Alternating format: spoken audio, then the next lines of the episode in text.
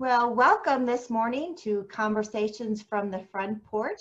This is Leslie Cordie, your host. We are lucky to have with us this morning Nuala McGuinn from National University of Ireland in Galway. She is the director for the Center for Adult Learning and Professional Development. Um, she has over 25 years of experience working with adults and the development within the Institute of Technology at the university. And uh, she has the responsibility for directing all of the university's part-time programs um, that have to do with flexible models of course delivery for the adult learners, especially in partnership with the universities and industry. Uh, Nuala is a member of the West Regional Skills Forum Steering Group and a board member on uh, Helen, which is Higher Education Ireland Lifelong Learning Network. Welcome, Nuala. Good morning, Leslie, and thanks for having me. We are so excited to talk with you this morning, and we're going to talk specifically with you this morning about a, a very important topic that has to do with how this pandemic um, is shaping, change, excuse me, excuse me, how this pandemic is changing the shape of education, especially as it has to do with your university and your programs. Um, so tell us a little bit, Nuala, about what happened um, in terms of the immediate measures that were implemented at your university in terms of the pandemic. Yes, well, it's been quite the few months since our lockdown. It was around March 12th for us in Ireland. And we had to do a lot of work around, I suppose, finishing out the term. So we had a lot of uh, emergency teaching measures to put in place. And I suppose we were fortunate in that we were almost at the end of term. We only had about three to four weeks left of teaching. And in the Centre for Adult Learning and Professional Development, where I work directly, most of our programs were in the blended learning format already.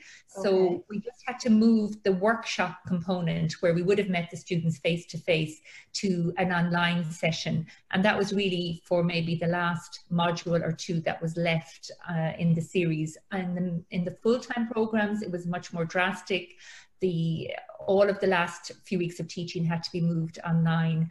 And so I suppose a variety of things were used. Um, presentations and lectures were, were pre-recorded using PowerPoint. Uh, in some cases, they were accompanied with some podcasts that could be listened to separately. Uh, we used screencasting, and I suppose these asynchronous tools were used to impart the theory, and I were supported then by discussion boards and then some live sessions as well. We okay. used Blackboard uh, in the university as our virtual learning environment. So we had some live sessions uh, organized uh, for maybe shorter presentations and live discussions and, and that was very useful. Now, it was new for the students. It was uh, uh, maybe new for some staff as well. Okay. It was all very scary. It was so fast.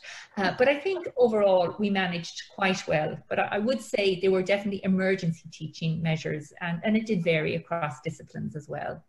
All right. So, but in your in your experience, you know, I guess there was there a range of obviously a range of technologies that were used and a range of of skills. What was the overall um, sort of the per perception by the, the faculty or your instructors in terms of what this meant in terms of teaching? Well, I think for, for many of them, it, it just pushed them to get content ready up front. So as you can imagine in the live lecture, staff and, and academics will come in and for some of them, they may just have finalized a, a, lecture maybe that morning or the night before. Uh, we, we tend to do a lot of tweaking, I suppose, before we deliver lectures. But this, in the online environment, we really have to be ready ahead of time. Yes. And it, particularly if we're asking students to engage in a live session, there's a, a perception and an expectation that content will be maybe covered or read in, a, in advance of the session and then when you come to class that it's for the more discursive uh, components and the active components. So there's a lot more preparation involved. And I suppose also there's a lot more thinking through that needs to be done about the different engagements that can happen just naturally in the live lecture and they have to be almost designed in the online environment. Ah, I think that's that's key, Nuala, what you just said. A, a lot of uh, things were uh, you covered in terms of we do just in time teaching, uh, you said, right, for the face to face, even though we're prepared, right? We do tweak it perhaps before, but it's difficult to do that more in the online environment. And then having the expectation that the student perhaps views the lecture or the materials beforehand and then has mm-hmm. the live discussion. Um, some people have difficulties, right, in terms of facilitating uh, those discussions. Uh, rather than even though they do those discussions in the face-to-face environment, it's a it's sort of a different perception as to how that is uh, is facilitated in the online environment. Well, it That's sounds like your your folks were in mostly were prepared, right? Except for the the longer sessions. What about the students? Well, for them, for many of them, it was a complete shock in the sense that most of them had to go home. Um, the recommendation was to go home and take your classes online from your home. And in the university, we would have a lot of students coming from the island of Ireland, but also we would have had a lot of international students. So for the most part, they would have gone home. And then in Ireland, and I'm sure it's not unlike parts of the United States, that there's a lot of different uh, levels of connectivity. So broadband can vary from town to town, county to county. So that was an issue yes. for people. What was their level of access to broadband? And also then, I suppose students may not have had access to the right computer equipment. Yes. Some of them may not have had a laptop, for example. They mostly would have phones, but and uh, some will have laptops. But as you can imagine, libraries across the country closed down. Any information centres or citizens uh, advice centres where people may access some uh, internet connections, they were all closed down. So unless students had access, and I know a lot of them did have some difficulties, it was going to be problematic for them. And I think this became more apparent when we considered the alternative exams assessments that we had to do. So okay. traditionally we would have had um, invigilated, as we term them, or in your terms, proctored exams for, for the mainly the full-time students, but for the, our part-time learners, a, a, number of them would courses would have already been assessed by continuous assessment, but some would have had an examination component. And at that stage of the year, a lot of our exam papers had been set and they would have been vetted by our external examiner uh, uh, protocols. So we had to rethink assessments. And, oh, let's yeah. talk about that. Yeah. So, for example, we would have had a lot of our courses would have had a, a timed exam, and they would have expectation that students would come in to a big hall, as you can imagine, and sit down and do a written exam. So, right. for for courses which lent themselves to continuous assessment or essays that students would have done maybe over a, an extended period, that was made available. So, for example, some of the humanities subjects or some of the law subjects would have been able to turn their exam assessments around to that type essay submission. But then in other areas, we would have done, uh, we would have used the existing timetable and ran timed exams through our virtual learning environment. So the paper would be released online at a certain time, and students were given the time uh, normally allocated in the timetable to write the, the paper, and we would have given them about another half hour to uh, scan the written documents or to upload the typed exam to our online uh, system Platform, in Blackboard. But again, that would have been a, a new skill for some students who, for example, for maths or for some of the science subjects, they would have handwritten their exam. Right. So we uh, trained them or we gave them uh, information around software, which would be just uh, to scan your actual essay, and we would have adv- advised them how best to save the documents as one one PDF and upload them to the uh, to the online learning system, and that had its problems. You had yeah. I mean, yeah. what if they didn't have the software, right? Because even though some of those products to make PDFs are fine or free to mm-hmm. read and look at, right? They're not necessarily free to create the document, the PDF yeah. document, or they may not have had ac- access to the scanner, as you said, right? Because some of the libraries and other areas were closed. Well, what we did was we got them, we advised um, Office Lens to be the application that they would use. And okay. that is something they could do with their phones. And they could oh. create, collate the document with the phone and upload it to the OneDrive because with uh, students in our university have all have access to a Microsoft uh, account. Okay. So we were able to use OneDrive and, and then save their document there and upload it to the online learning system. But oh, excellent. Okay, so I've learned something new. Very good. Yeah.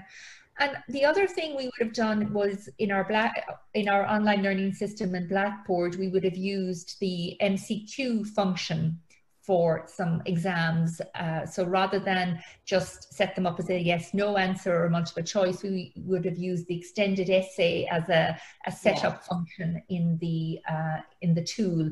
And that was another way in which we were able to use uh, the, the, the, learning environment as um, as an assessment tool. So it was all, as, as I can explain, very inventive and, and we had to stretch ourselves to kind of think of different ways in which we could make sure students could engage. But it was certainly something that we were, were, were finished our exams since just last week and I, with notwithstanding some issues of connectivity and some technical problems that students had, it, they went off pretty well. So we're, we're quite happy with that. Okay, well, that's good. So, you know, you have quite a large, I know you have a large program because you include the part-time program. So you gave the information perhaps to the to the faculty and the instructors first, and then you had it set up so that the students would be supported in, in, in yes. similar ways. Is that is that correct? That's right. And at the university, the Centre for Excellence in Learning and Teaching would have set up a help desk, and all students were encouraged to download the software in advance. They were all encouraged to trial it, and they were encouraged to ring the help desk if they had uh, difficulties. Okay. In the Centre for Adult Learning and Professional Development, we went one step further and we organised for every student to get a 10 minute consultation with our programme administrators where we went through any technical issues they might have had, um, worked through them on all aspects of, of the exam because for many of them they were busy professionals. They were minding children at home some of them. They were right. all working at home. So there was a lot going on and i think a lot of supports were needed just to ensure that they got over the line successfully. And yeah. again, they were very happy with the support, but it took a lot of extra work to get that in place. Yeah.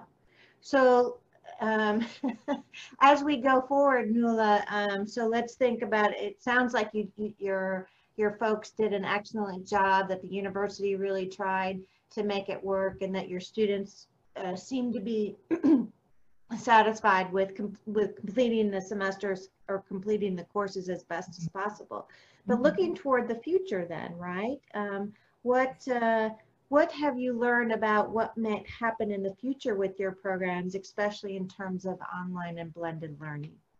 Yes, well, I mean, the reality of, of next term is is very much so in our minds uh, due to the government restrictions and the social distancing requirements. It is unlikely that a, at the centre of the university, the full-time programs will be run in the same way. There will be a hybrid model, so that's for sure.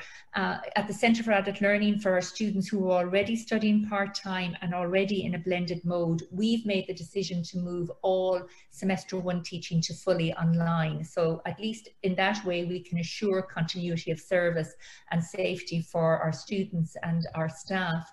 Um, but I think looking forward and uh, for some, the possibility of teaching online might have never been considered. Uh, that's, I suppose, what pandemics do. They make us think yes. differently.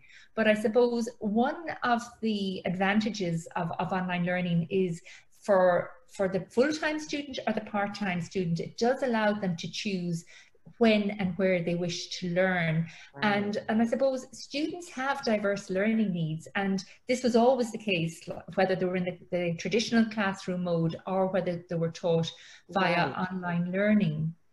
And uh, my own view is that, like a well designed online course, will allow the students to engage with course materials in multiple ways. So whether we offer it in a recorded presentation, whether it's on PDF or through a podcast like this, or whether it's a webinar or a discussion forum, that there's such a variety of opportunity to engage with materials uh, in a, at a flexible pace that it will benefit many learners, not just the part-time right. learner that we would normally provide this type of learning to.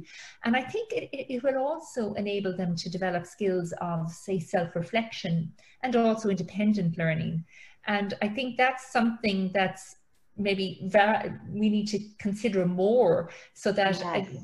what we talked about earlier about you know opportunities for students to maybe engage with the materials in advance of a class maybe to prepare and to, to review them so that when they come to whether it's a scheduled live lecture in a face-to-face setting or a live online that they're in a more prepared state. Yes. and that when they attend that they arrive with valuable knowledge and that they could share it in different ways with their with their peers. And i suppose when we think about if we are thinking of blended and online learning and if when we do schedule those live interactions that perhaps it gives us a, a, better opportunity to focus on maybe the real world application of learning or, or just an opportunity to consolidate the theory and the concepts and having the understanding that the students have read the course material and that right. this is the opportunity to fine tune the learning. Um, so I think it can improve learning outcomes and it can certainly foster a community of learning amongst course participants and create more independent learners. Right. So that's one benefit in the future, that, uh, well, in the very near future, I think. Right. Yeah. And yeah, I oh, you said a, a lot there, Nuala, in terms of okay, so right, we want, uh, you know, the desired outcome um, is that our students uh, really become more self-directed learners, right? And so, you know, you and I work in the adult learning world, so we feel like adults understand that, but I think all students need to understand the idea of how to become better self-directed learners, right? And so it sounds like you gave your instructors some opportunities to help develop those skills both for themselves and for the students, right? And yeah. said something really wonderful in terms about reflection. Hmm. Reflection in terms of we need to sort of digest that information, right, and the content and think about what we're learning, why we're learning it. And I think that helps be, helps us become better self-directed learners, right? Because we understand where are the gaps in our knowledge or where we need to seek more information from. Mm-hmm. So yeah. I, I think uh, that was wonderful that you you shared that with us. So how are you ensuring, you know, it sounds very you're trying to prepare your instructors and, and and students as best as possible. How are you ensuring that they are using a variety of tools or um, instructional strategies to help build these uh, better online or blended classrooms? Yes. Well well that's an interesting question because as I mentioned, uh, most of our courses are already in the blended format, and the face to face interaction is the part that we now have to consider moving to the fully online format. So okay. I think that's our challenge over the summer to uh, having had the materials developed in advance, which is fantastic.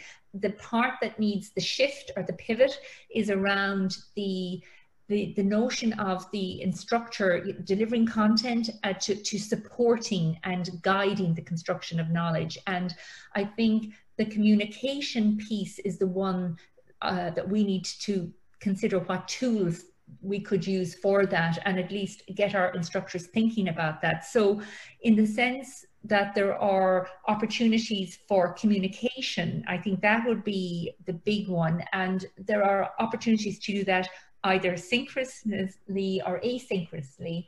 Right. And on the asynchronous side, we're, we're looking to use discussion boards in a greater extent than perhaps okay. before. And considering that they will the students will have viewed content and listened to whether materials or, or, podcasts or viewed powerpoints with voiceover that the opportunity to reinforce that learning will be through maybe some discussion forums and activities where students will be required to to, to contribute to a topic respond to each other. Uh, we may even get groups of learners to take control of those discussion yeah. boards and be the, the person who summarizes the thread or somebody who yeah. leads it. So that, those techniques are good. Um, on the synchronous side, when we do have a live session, we would like it to be about the added value of learning and again, more active discussion and um, taking the opportunity that while they're actually in situ uh, in a live environment that it adds a, an opportunity for them to give their input and their experience.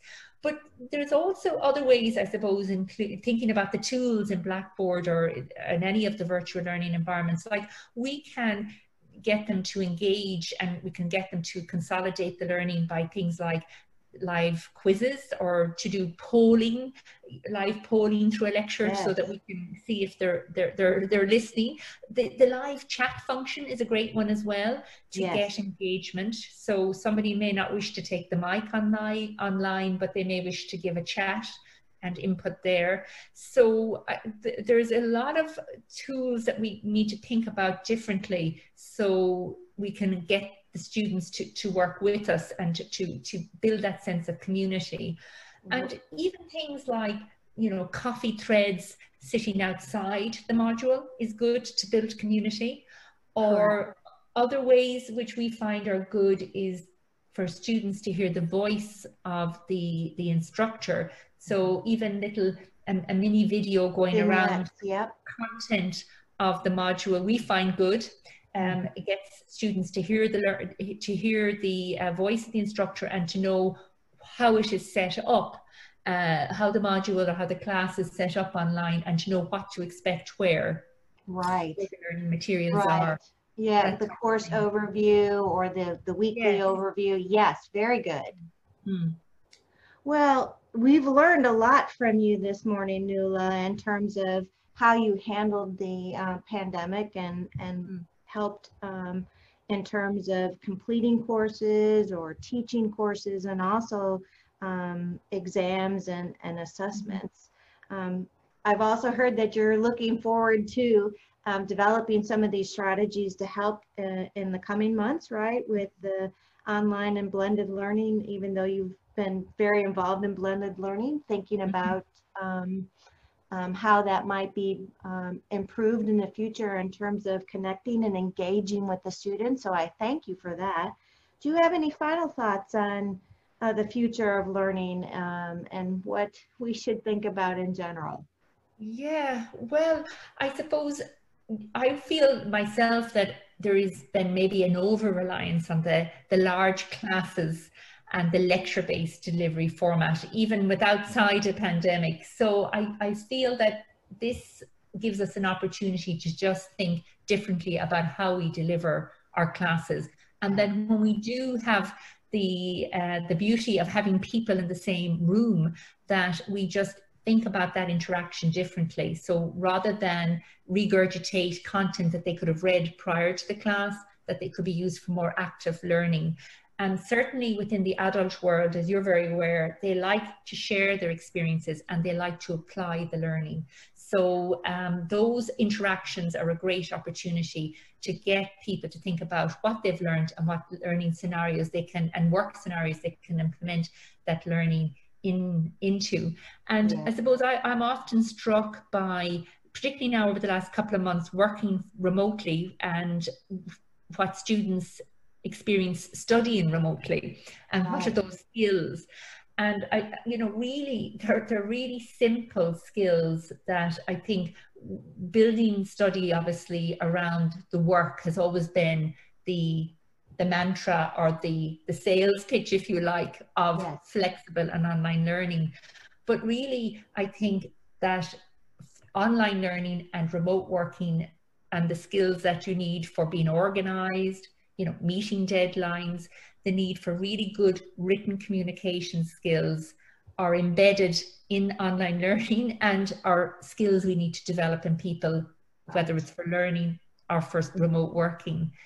And I think yes. community is a big piece that's needed in online learning. Uh, so it's about staying connected, whether you're with your instructor and your fellow students, or maybe staying connected with the team that you work with. That again, seeing learning as very real place and developing skills for life, for work, or for study. I think they're the kind of opportunities we should be looking for now when we think about the future of learning and I suppose building those learning opportunities into the workplace and into the skills we develop as professional learners. Yes. Oh, wow. Thank you, Nuala. Yes, those skills are going to be important, right, for the future of lifelong learning. So mm-hmm. thank you very much for sharing your thoughts with us this morning. We've been speaking with Nuala McGuinn at National University of Ireland, the Director for Center for Adult Learning and Professional Development. Thank you, Nuala. Thank you, Leslie. It's been a pleasure to talk to you. Thank you.